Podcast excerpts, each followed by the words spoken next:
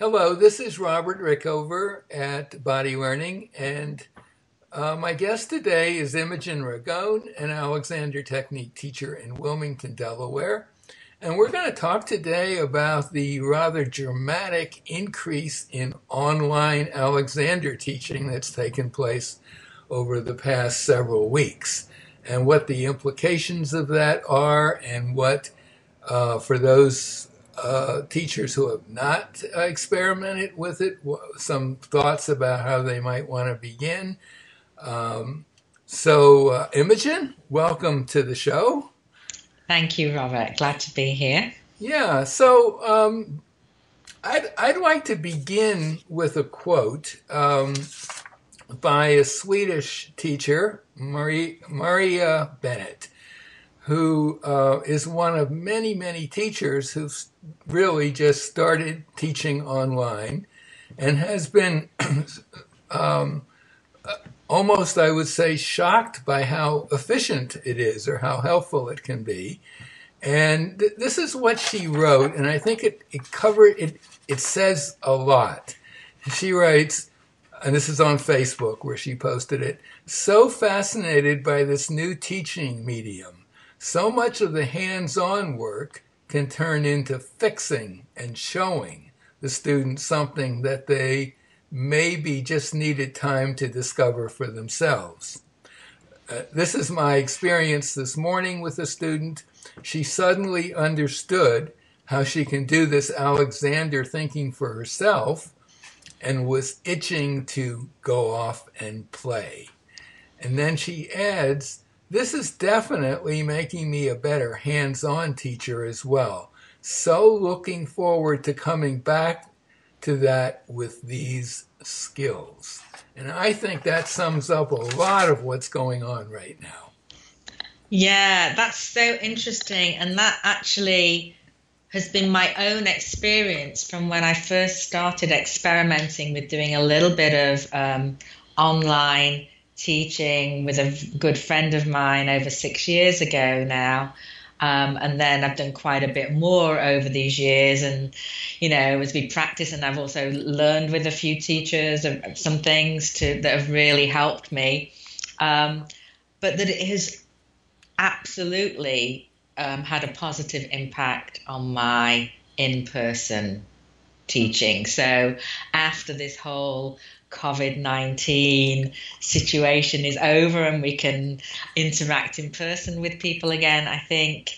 Um, even if you decide that online teaching isn't maybe for you forever, you will have um, learned some things that will help you um, be a better teacher, basically. I think so. I think so. One of my pet peeves has always been that I find that students who have had traditional lessons, if, if they have a lesson with me, one of the first things I'll ask them is, um, you know, what do you, I ask them what their understanding of Alexander directions are, self directions are, and very few of them have any idea of how they might use that for themselves. It's, it's, uh, kind of shocking. And with online teaching, if you teach if you teach a student directions online, they will then know how to do it. Yeah, absolutely, because there's no hands to help do the thinking for them, right? There's no coming back to a teacher for a fix. It just isn't possible. It's clearly on you, the student, to uh, to to to learn this material, and it's um, it is incredibly. As we said in an earlier podcast, it's incredibly empowering for students to uh, yeah. to be in that in that position. Um, so I wonder. Uh, I mean, the people that we hear about her teaching, of course, are people who are on Facebook primarily, which is where the really interesting discussions are going on. Um, but for someone perhaps who's not on Facebook or who has sort of watched this from the sidelines, uh, what would you suggest to a teacher who is hesitant about exploring online teaching? Well, the way I started was by exploring in what felt a very safe way with a friend of mine. Um, so that could be, you know, so it, it didn't didn't matter what the outcome was. You know, in fact, I didn't know. I didn't know whether this online teaching stuff would work at all when I first started. Um, very, very pleasantly pleased and surprised. So maybe finding a very low stakes way to explore would be the first way to dip your toes in. Um, um, or another another possibility would be a student that you already have from before. Yes and you put it you put it to them as an experiment in learning and so no one has to worry about achieving any specific results and which just see what happens. Kind of all, always the case, really. Which right? was always the case, but yeah. I, yeah. I, I, think I think we Alexander teachers are um, not immune from end gaining in our in our thinking. really? yeah, I found that to be the case occasionally. Yeah, no, that's a great. Yes, yeah. that's true too. A current student or that you've had, you know, that you're very have a good rapport with um, would be perfect. Right, might be worth. Um, when this this podcast is not really about specific instructions on how to do online teaching. But it does seem to me there are certain aspects of the technique that would be a great place to start because they are so easily teachable online. I mean, one of the things that jumps out at me is constructive rest. Yeah.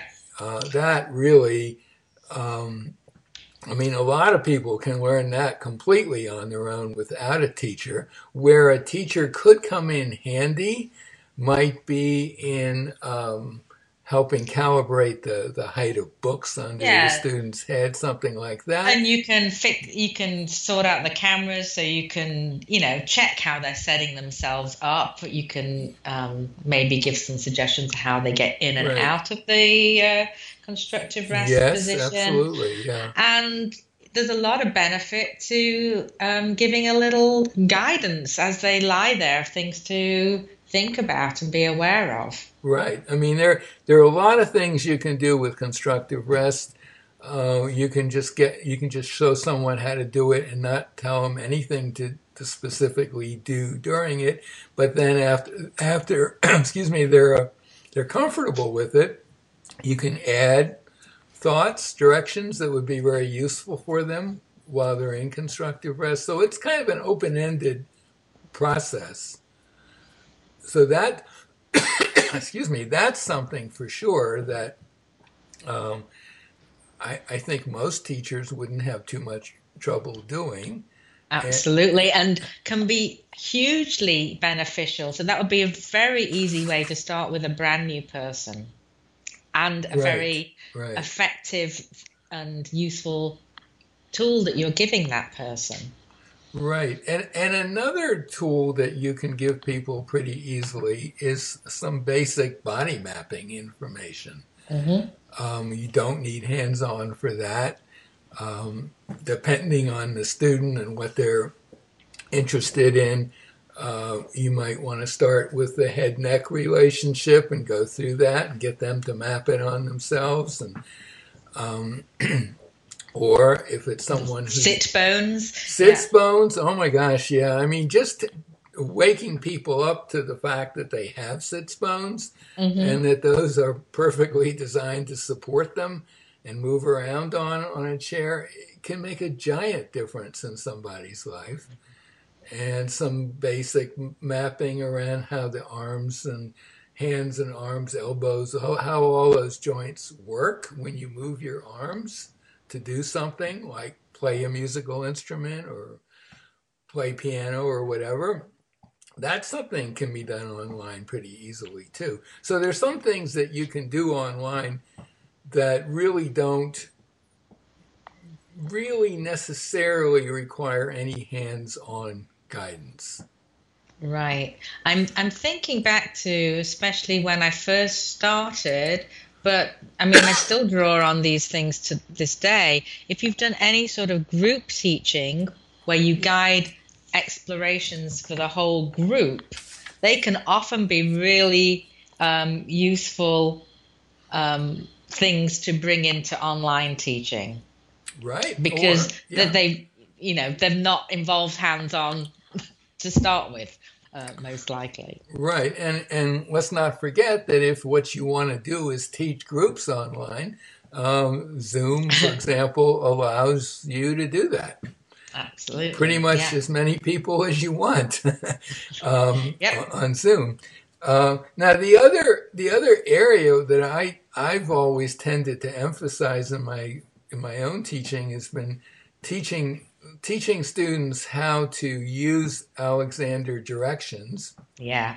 I Uh, yeah. pretty much start with that now. Well, yes. I some I sometimes I've learned not to always start with that Yeah. online, but but I certainly get into it pretty quickly Mm-hmm. within a lesson or two. But you know what we have today that we didn't have 20 years ago is we have some vastly superior directions that we can use, in my Yeah. opinion.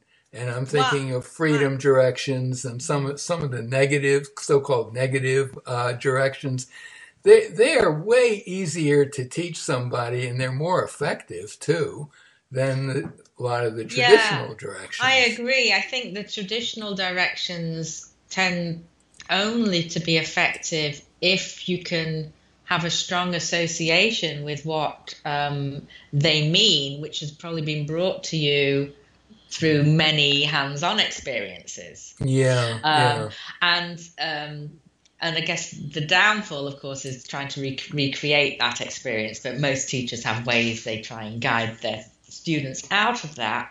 Um, I am a big fan of many other ways, including you know the freedom directions. That's I am free to, or my um, my neck is free way of expressing directions or thoughts. Um, the negative uh, or inhibitory directions, um, and I also use um, uh, Mia Morales' way of noticing ease. Um, They all seem more accessible, um, um, certainly initially, but also, I mean, in the long term, um, to me. yeah, yeah. And and I think um, what what I've emphasized a lot with with in person students and online students is it's not just learning what th- these directions, but it's Yeah. learning how to use them because Yeah, there are a lot of ways you can use a direction, and some of them are not very helpful. Like you could cling on to it. You could just say, "Well, I'm just going to think this 24 7. or or you could with that. yeah, or you could decide to modify it in some creative way, which probably is not going to work until you've really gotten some experience. In other words, Yeah. people people have a lot of ways of taking a direction that you suggest they use and creating their own version of it, which is not going to be very helpful. So you have to really um, you have to work with people to make sure they actually are using the direction in the way you, you would like them to do. But all of that is not none of that is inherently a hands-on process. No, It's- it's I mean all- it's, it's- yeah. surprising how much you can observe, Mm-hmm. um, especially once you've done it quite a you know a lot. How much you can observe through the computer screen, Right. how much you can hear from people's voices, Right. and, and the changes in them, Mm-hmm. and um, and you know of course their feedback. Um, Exactly. uh, you know. And, and by the way, in terms of feedback, we should mention that t- I think most teachers who do online lessons now will record the lesson and send a copy to the student.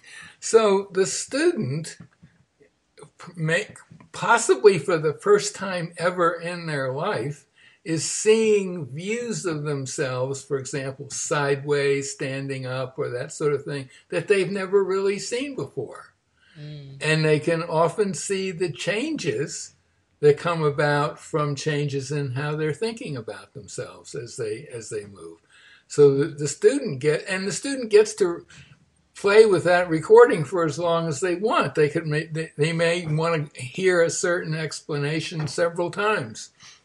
They can just Right. play, you know. So I know some teachers actually believe uh, that the uh, lesson is almost less important than the recording of the lesson. Yeah, I'm not quite there, I'm but not I know quite there I know, either, but but I know but what it- you yeah. mean, and I'm thinking about this um, experimenting aspect, um, exploring, which I think is hugely important in any lesson.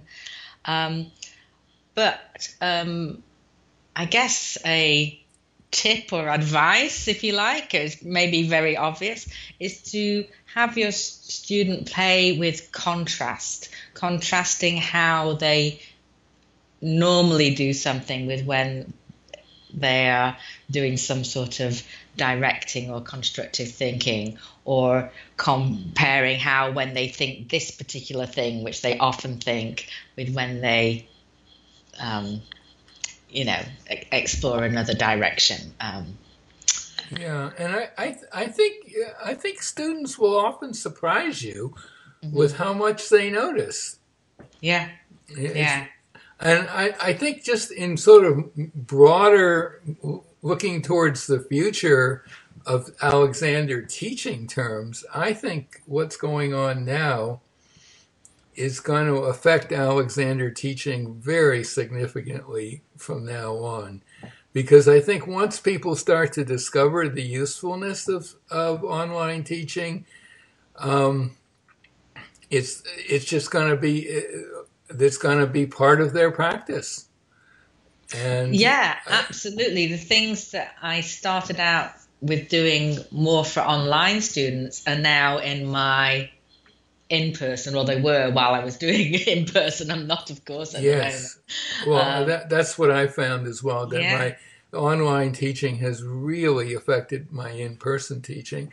But you know, another thing is that with online teaching, your potential student body is you know billions of people, and so one of the things that's happening now is teachers are are having students halfway around the world from them. the moment.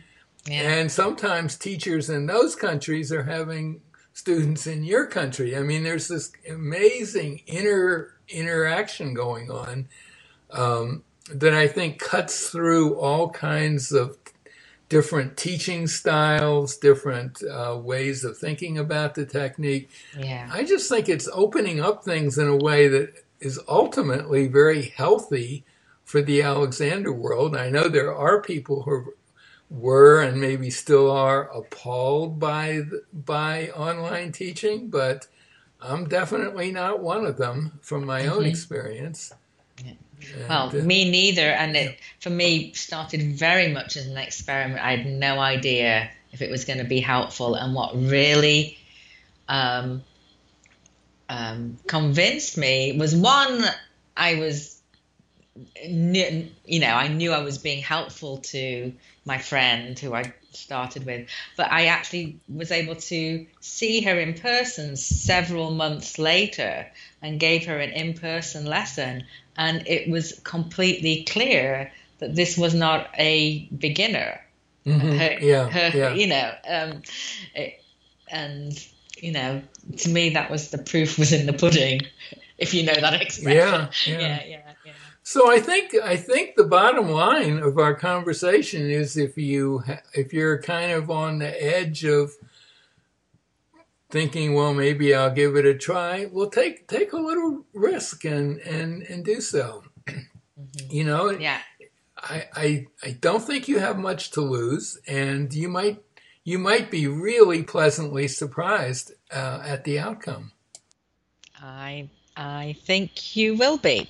um, yeah, and uh, there well, are plenty of resources that um, teachers who have been doing online work uh, are offering um, and help. Um, uh, another thing you could do was is get a session with an online someone who's been working online for a while. sure, why not? I mean, you know, that's. Um, To kind of get a glimpse of how you know Yeah. they're doing it. That could And- be and- another idea.